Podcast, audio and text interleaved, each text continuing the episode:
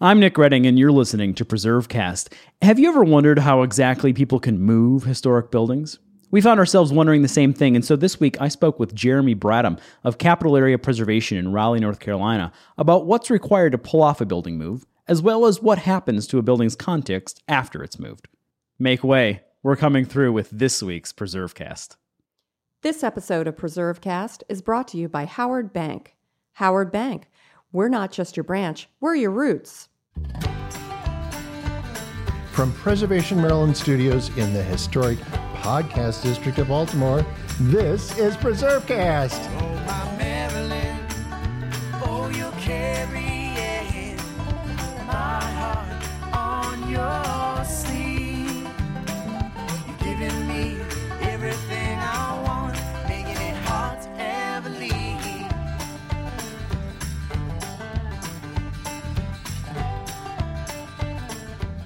This is Nick Redding, and you're listening to PreserveCast. Today we're joined by Jeremy Bradham, uh, who is talking to us from Raleigh, North Carolina. Jeremy, we're going to talk to you about all things building related and, and how you can pick up a building and move it a fair distance. But before we jump into that, um, like we do with most folks who come on PreserveCast, we'd love to know what was your path to preservation? How did you get started in this very interesting and unique line of work?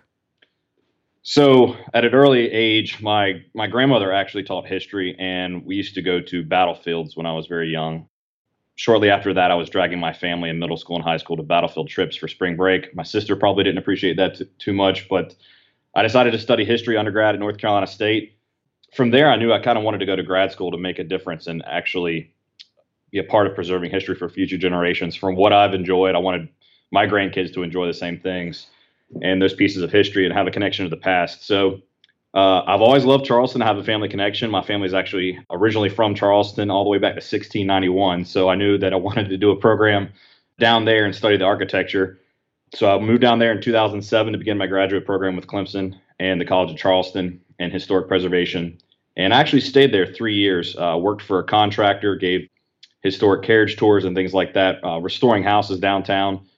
I just I've always really been interested in battlefields, but grad school actually got me more interested in buildings, which is kind of ironic because my dad's an architect by uh, by degree, and uh, he always kind of tried to steer me away from buildings. But here I am, working in the building field of preservation. So, So you got the academic training, but did that give you the ability to jump in to actually doing the hands-on work, or was that more sort of apprenticeship related training? That was definitely apprenticeship. Uh, David Hoffman with Edgewood Builders in Charleston, I worked under him and learned a lot of the tools of the trade, things that were more applicable. We did a lot of hands-on things in grad school, but uh, it, it jumps off the book when you're actually doing it hands-on. Which you know, the environment down in Charleston, there's very few places like it where you could have a laboratory walking out the front door. So uh, a lot of my skills were learned post grad school uh, under the leadership of uh, David Hoffman down there.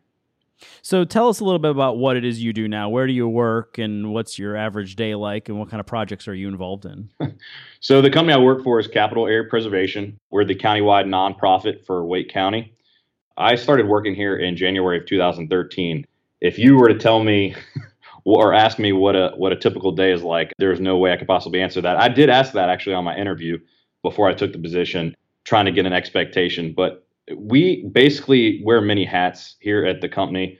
We actually partner with Wake County and run the uh, Wake County Preservation Program. So we are actually the first of its kind as a nonprofit. We staff a historic preservation commission. So we partnered with the municipality and we run the landmarks program. That partnership began in 2003. So there were 23 landmarks before we became a partner with Wake County, and now there's 75 with us as staff. So in uh, 14 years, we've added quite a few properties. We also uh, manage a uh, easement program, a historic preservation easement program, which we obtain easements to uh, protect properties in per- perpetuity. But Wake County is the fastest growing, one of the fastest growing counties in, in the United States. Uh, so many people moving here, and there's a lot of development pressure. And the question is, how do we move forward as a county with all this development, and how do we protect those things from our past, and so we can incorporate them into the future? And so you have experience actually picking up and moving a building. Is that right? Correct. Yeah, actually, my first week on the job was actually I was told that a house is going to need to be moved. So, So how does that work? Walk us through that from the beginning to it's it's at its new location. tell us that story, maybe that particular house. Moving houses, the stigma has changed in the last decade and a half, two decades, I think, at least in North Carolina, but I've noticed in other places. Moving a building is sort of a last resort. You know, nothing's better than the building in situ, its current context, its current location. So, really, we try to exhaust all options to keep a house as is. But as you know, development pressures and things like that, sometimes it's just, it cannot stay where it is. So, it needs to be moved.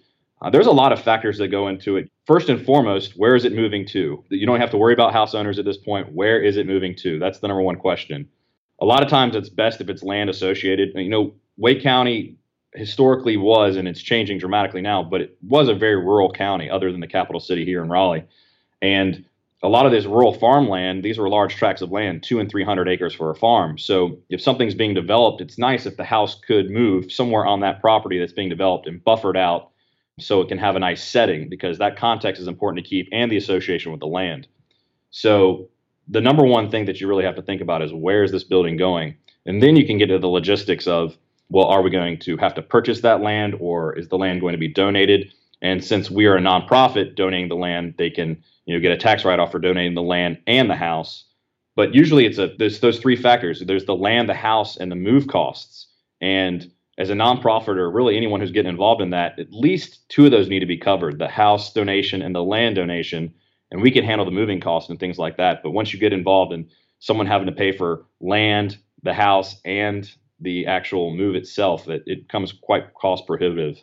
You have to figure out a way to handle some of those costs. I guess in this project, what were the details? How did that all come together? So the developer actually purchased a lot across the street that, uh, that was actually associated with the house. And through talks with the developer and the previous owner, they were amenable to it as well, donating a, a small parcel of land. It was 1.41 acres. And it was directly across the street. We're talking maybe about 150 yards from where the house originally was located. So not a huge distance wise, I guess. In the, in the not a huge distance, not at all. Um, and it's facing the opposite direction, but facing the the relationship to the streets the exact same. Think of it as a mirror. Okay. And uh, once we knew where it was going to go, we had to start beginning looking for house movers. Well, prior to my time coming here in 2013, our company had worked with a, a house mover right before the recession, moving a house. We sort of just went with that company, and I got to see it firsthand. Week, literally week three, week four on the job, the prep work that goes into actually moving the house, and that's really where a lot of the time comes into play. What kind of prep work are we talking about? once something comes into our hands, we want to make sure, all right, we're not going to we're going to make sure it's historically appropriate. So the big thing there was, all right, the first thing that had to go was the vinyl siding. So we took the vinyl siding off, and then we were able to see underneath all these beautiful details, things of that nature. The house mover himself, basically think of it as a uh, you have to tunnel like almost a rat underneath these buildings. You have to knock out part of the foundation and tunnel these trenches that are usually about six to eight feet deep to be able to get beams underneath these houses. Now, do they do that by hand or is there a machine that does that?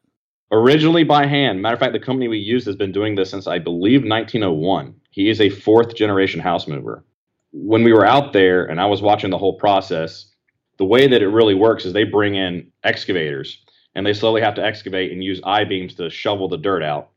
And once they're able to get underneath it, they're slowly use hydraulics to slowly jack up the house and prep it before they can start situating it and put shims in there and things like that. Now, I presume this was a, a frame structure. This is, yeah, this was a frame structure. Can they do the same thing with brick, or how does that work? We are in the process of actually doing that right now. Uh, a brick structure is moving in uh, my hometown of Apex, and it is a brick structure. And the question was, it's a smaller structure. Um, we've ranged everywhere from 800 square feet to 3,800 square feet moving. But a brick structure can move, but there are a lot more precautions and bracing preliminary work that has to be done to the house itself. Hmm, okay. So in this case, though, it's frame, and so now they've jacked it up, and then what comes next? So the big thing is you have to get it to a height where it can get on wheels. We've worked with three different house movers that, you know, this is what they do, no matter if it's a modern modular house or if it's a historic house. But they all sort of approach it with different techniques it really depends on sort of how, how deep your pocketbook is and how you want to see the process done. Some of the companies now are moving more towards hydraulic systems where they're able to actually, with a remote control, tilt the house forward and backward depending on the elevation of the land and the topography. So everything is completely planed out. You could set a glass of water on one of the beams as the house is jacked up and moving, and the glass of water will not spill. That's obviously going to be a little more costly, but it is actually almost to the point where you're using a, a robot. It's just uh, hand controlled with a control system. Now, the fourth generation house mover that I was discussing, we work with, which was McCreary House Movers, they actually were pretty traditional in the way it was done and had their bobcats out and would slowly crank up portions with the hydraulics to get these I beams under there. And you have I beams going uh, both from front to back and side to side of this house. And they have to support where obviously your joists are underneath the house. And the best way to do that is to use cribbing. And so they would bring cribbing in, and cribbing is used sort of to even it out. And then you'd use like little shims to even that out. But the big thing is with these houses, and majority of the ones we're working with, you know, you're working with at least two chimneys. In a lot of cases, they're interior chimneys. The big thing is the chimney and the bracing of that. So imagine you have a, a, a large chimney base. You actually have to notch that section out and get enough that it's notched out that the I beams can slide under that and lift up the chimney and then brace around the chimney. So the chimney in its own self, I mean, chiseling away at a, a base of a chimney, it takes a long time to do as well. So there's a lot of just this time involved in all of this. I mean, how much time are we talking about? Do they knock this out in a day, in a week? I mean, how long does this all take to get to this point? There's a lot of factors. First off, you got to think that a demo permit is actually needed in most uh, jurisdictions. Believe it or not, this isn't a true demo, but once a house is severed from the land, it is no longer connected to the land. It's considered a demolition by most town ordinances. Hmm. So you do have to get a demolition permit, even though you're not demolishing the house. That sometimes can take a little bit of while because a lot of people aren't used to a 120 year old house being picked up and moved. It's never come across their desk before. So we know when they have protocols to go by and certain things to sign off on it, it can get a little confusing. But the process itself could take anywhere. I've seen it take as short as three to four weeks, and then it's taken as long as five to six months, depending on the prep work that's needed. Obviously, weather is a big factor because you've dug these trenches and yeah, you've done your best to keep it out. But we had a really wet season uh, two years ago and it rained constantly, and there was about three feet of standing water in the trenches almost every day. So it was a pain to have to get the water out and things like that. Wow. Well, this has been really interesting so far. I think we're going to take a quick break.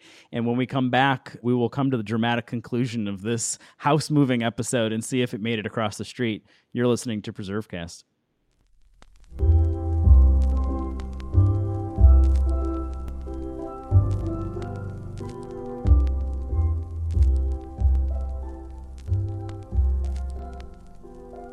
Achoo! Bless you, Steve. Ugh, thanks.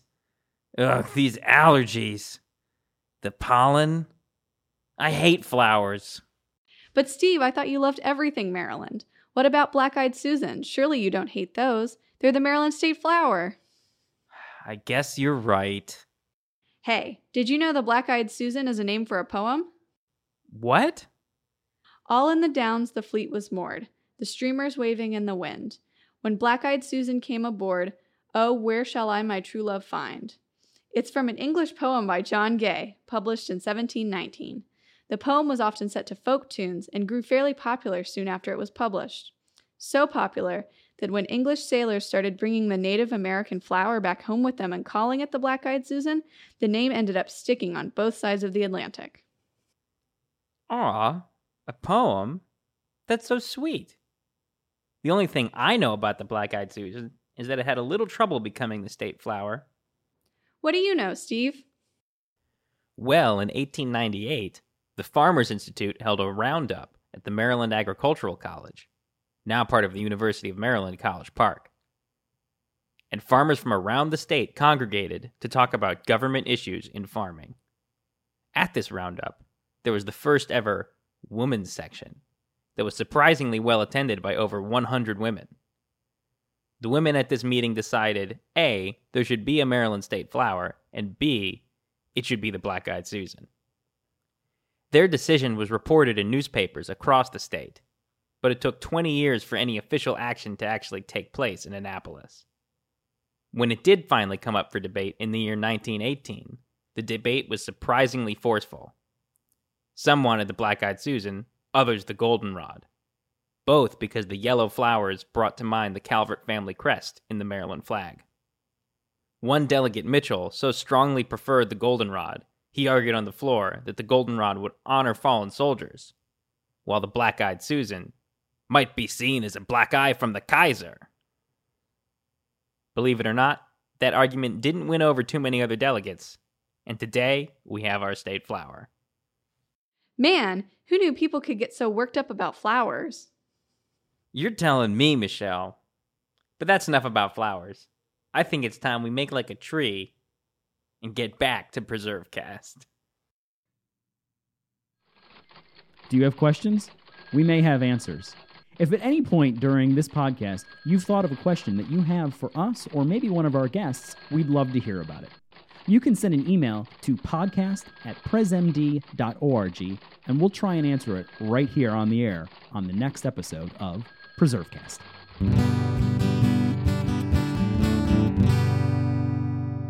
This is Nick Redding. You're listening to PreserveCast, and we're joined by Jeremy Bradham, who was talking to us uh, when we left about moving a house and all the process that goes into it. And he said, in certain cases, you told us it, best case scenario, maybe three, four weeks, and in some cases, months upon months to make all of this happen. In the project we were talking about, and you were giving us some background on, it was supposed to move across the street and so you got us to the point where we had trenches under it. We had jacked it up on cribbing. We have now supported the chimney. What happens next? So the next thing is getting the wheels underneath it and uh, making sure everything's evened out. During the whole process, the leveler is used repeatedly to the front and back of the house and make sure this house is level because you got to think about it. If this is off a couple degrees and you're twisting 120 year old beams inside this house, whether it's balloon framed or not, that could cause a huge issue. You could be looking at extreme fractures in the framing. So it's very important to, to make sure as it's being jacked up and ready for these wheels to go under that everything is level.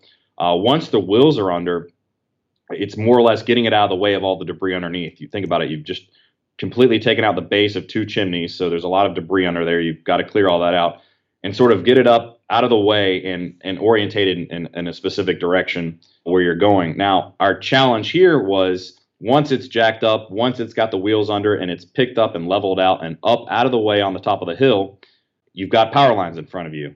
That that poses really the biggest issue and, and the biggest And- challenge. And I've always heard that power lines can sometimes be the most expensive part of moving a house if you have to disconnect them. Is that true? I mean, is that a big challenge? So I know different power companies do different things depending on where they're located, what state, and things like that. Here in North Carolina, they don't raise power lines anymore. A gentleman was actually lost his life on the job a few years back. I heard prior to 2013. So what they do now is they actually drop the lines and they they discontinue service or they run a feeder line to continue service to those people, but it's redirected if that makes sense. Okay. So they drop the lines and you drive over them, and then they immediately put the lines back up. In a lot of cases, you're worried about going down the road and crossing lines that are crossing the street. There's one that moved from um, the town of Cary to the town of Apex, which was about a, I'd say about a 14 mile trip. Luckily, there were only two sets of power lines during the whole process, but the roof was low enough on this one, it didn't matter. Now, if this would have been a larger building like the one I'm discussed as my first project or the one we're working on right now restoring that moved last year, it's too high. And if you're going down the road, you're going to come across at least probably four or five sets of power lines as they crisscross the road just on a major, you know, back road here in North Carolina. Now, what does it cost to drop them? I mean, what is it? what did it cost you in that situation? That is also a loaded question. I wish I could give you definitive answers here, and then someone would come back to this interview and uh, and quote me on it. But it really depends. Uh, we've we've heard estimates anywhere from from five thousand to seventy five thousand dollars, depending on lines. We've heard of projects that we're not involved with that exceeded one hundred fifty thousand dollars because they were going to so many lines, and it was in a downtown setting. So you dropped the lines, and now it's on wheels. And I guess you, you described it as being on a hill. So does it have to come down a hill? It does grading right before they do that. They grade it. They don't want to grade it right before that. So they start grading the day or two before they start moving it down the hill. The big thing is those beams, the really railroad ties that are used for uh, the cribbing and things like that, are now used to sort of make an even surface because you got to think about it, a lot of these have these drainage ditches on the side of the road. You got to cross that, so you're you're going to have to grade that land, but also bring those beams out to even it out. And once you hit the road, you've got to make sure that you're able to slowly jack up certain parts or decrease certain parts so it's level and it's not contorting or twisting in any way. There's actually some some images on our website of the house sitting in the middle of the road, and its back end is sitting almost touching the land on one side, and its front end's sort of almost where it's going on the new set of land. So in this case, you're pretty lucky though, because you only have to go across the street, and so you get it across the street. I presume. Hopefully, that's the that part of this story. Right. And it gets there, and then what happens once it's to the site where it needs to be? What's the next step there? So the big thing is the footings. So you have to go through the whole permitting process as well with that. Measurements are done on the building prior to it moving for footings. Sometimes the footings are put in after, sometimes they're put in when the building's sitting above it so they can be more accurate.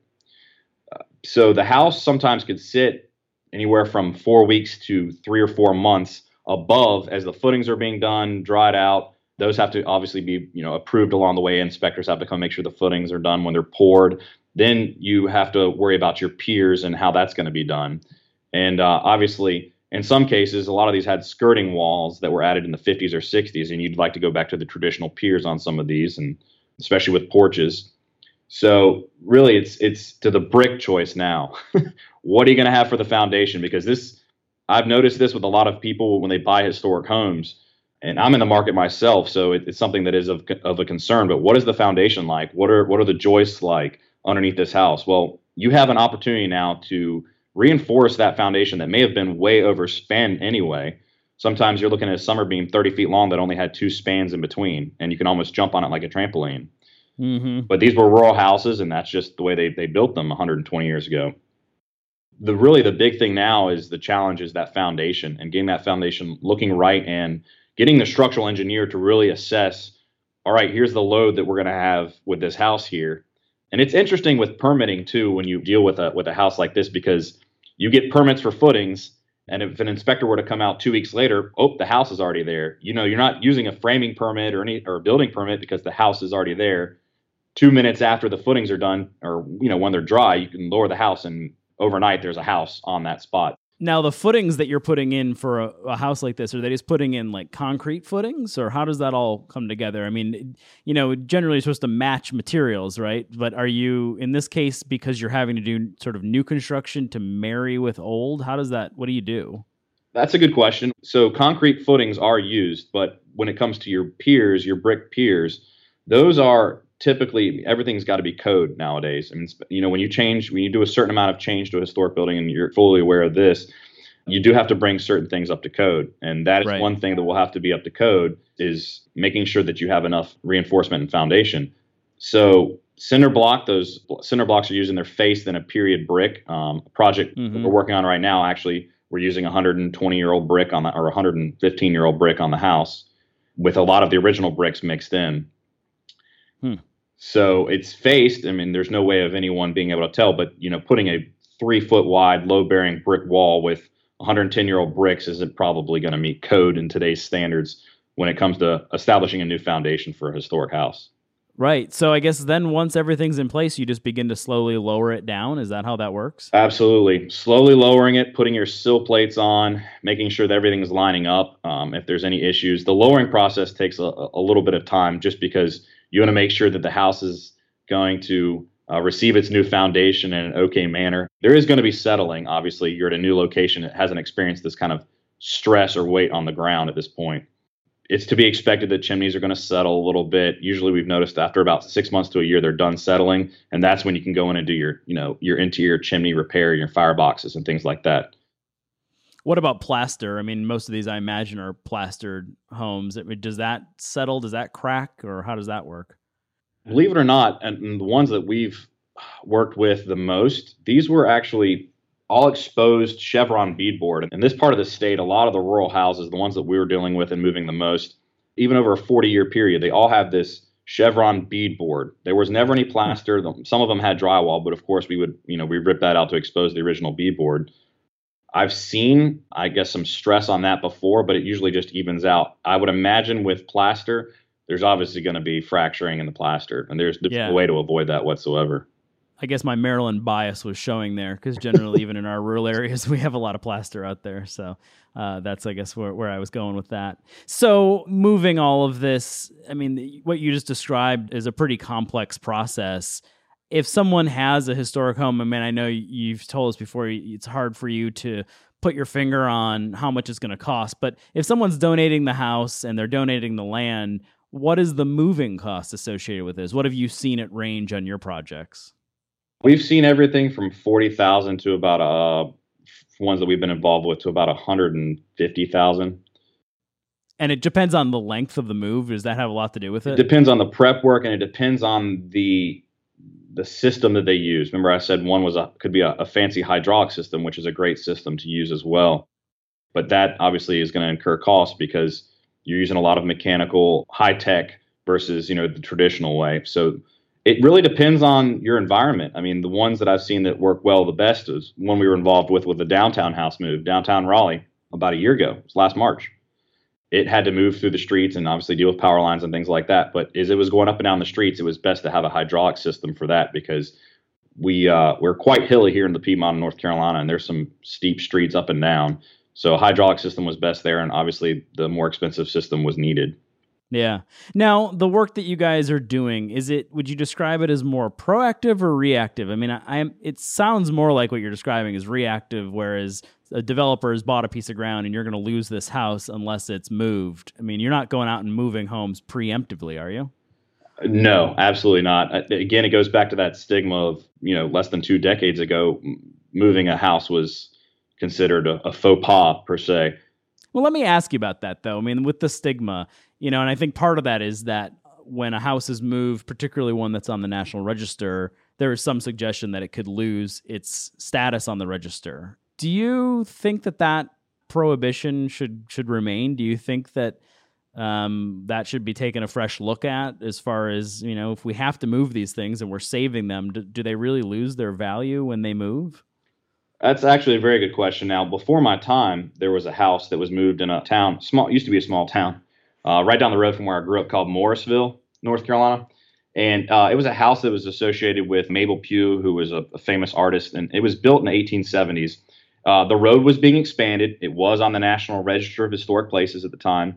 It did need to be moved. So, at its new location, obviously, just the National Register report had to be updated for its new location, and its context in relation to the railroad was about the same. And it moved another, I'd say, about 250 yards, one of those projects.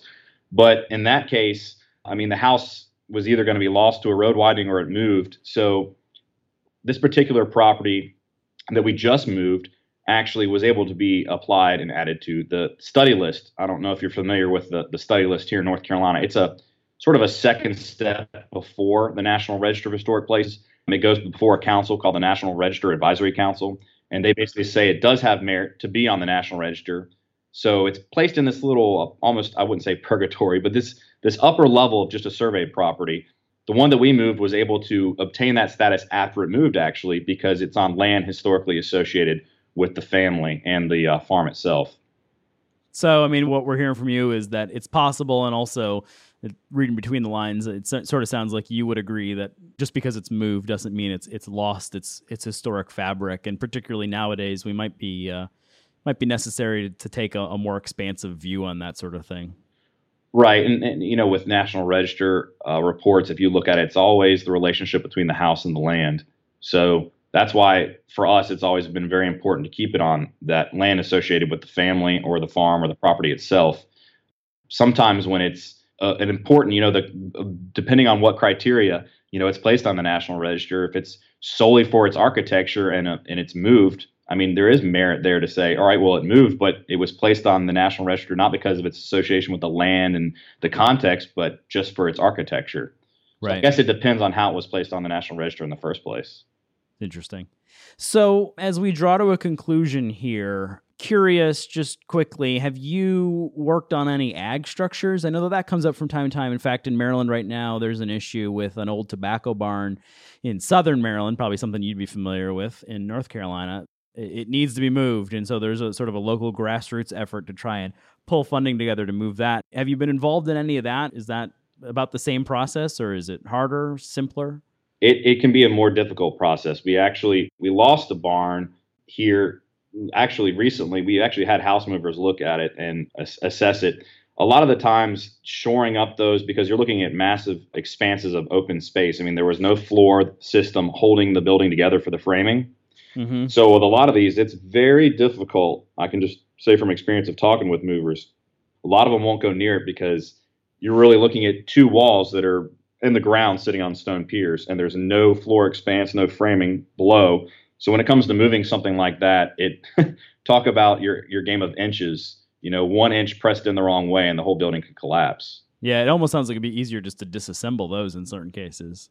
Yeah, and there and that really gets to the whole, you know, George Washington's hatchet. I'm stealing this from um, from Mitch Wilds of the State Historic Preservation Office here in North Carolina. You know, George Washington's hatchet is the head's been replaced three times, the handle's been replaced twice, but I promise you that's George Washington's hatchet. Some, sometimes when things get disassembled, they don't always get put back together the correct way. And what do you have then? It's old wood, but it's not the people who put it together 150, 200 years ago. It's not that same way. So that's probably a last last ditch thing. But it, again, at least it's saved. So I guess you can look at it from that ground. Yeah, interesting questions. So, last question here for you. What's the favorite building so far that you've had the chance to work on? And it doesn't have to be one that you moved, although that might be the case, but favorite old historic building that you've had the opportunity to put your hands on? Oh, that's that's a loaded question. I'll actually bring it. I mean, I, obviously Charleston. I don't want to go always go back to Charleston because it's a unique city, and I've worked on some great projects there. But I'd say the the house move that we're working on right now, and it's finishing up the final phases of restoration right now. It actually crossed a bridge. It crossed a highway bridge. Now that was something to to behold. We actually had cars at 70 miles an hour slamming on brakes just so they could back up and take a picture of it um, which was quite odd. But it crossed one of those. The newer bridges now are infinity bridges. So this is important to mention. A lot of people are concerned. What if a house does have to cross a bridge? Well, most bridges that are built today are built with a standard of being called an infinity bridge, which means that their max load is not even listed. Um, it can sustain an, an 80 ton, because I can tell you right now, the one we moved is estimated around 80 tons. It can sustain an 80 ton load with no problem. A lot of people thought for sure that the bridge was buckling and things like that. But um, it's a unique building because it was in danger of actually being used as fire practice, and it was a pleasure to work with the owner who actually donated generously some land across the road that was part of the tobacco farm. But the house actually, they never had any children, and the house on the second floor was sealed up, and the back left room was incomplete. It actually had a workbench sitting there covered in dust from clearly where they stopped work in 1906.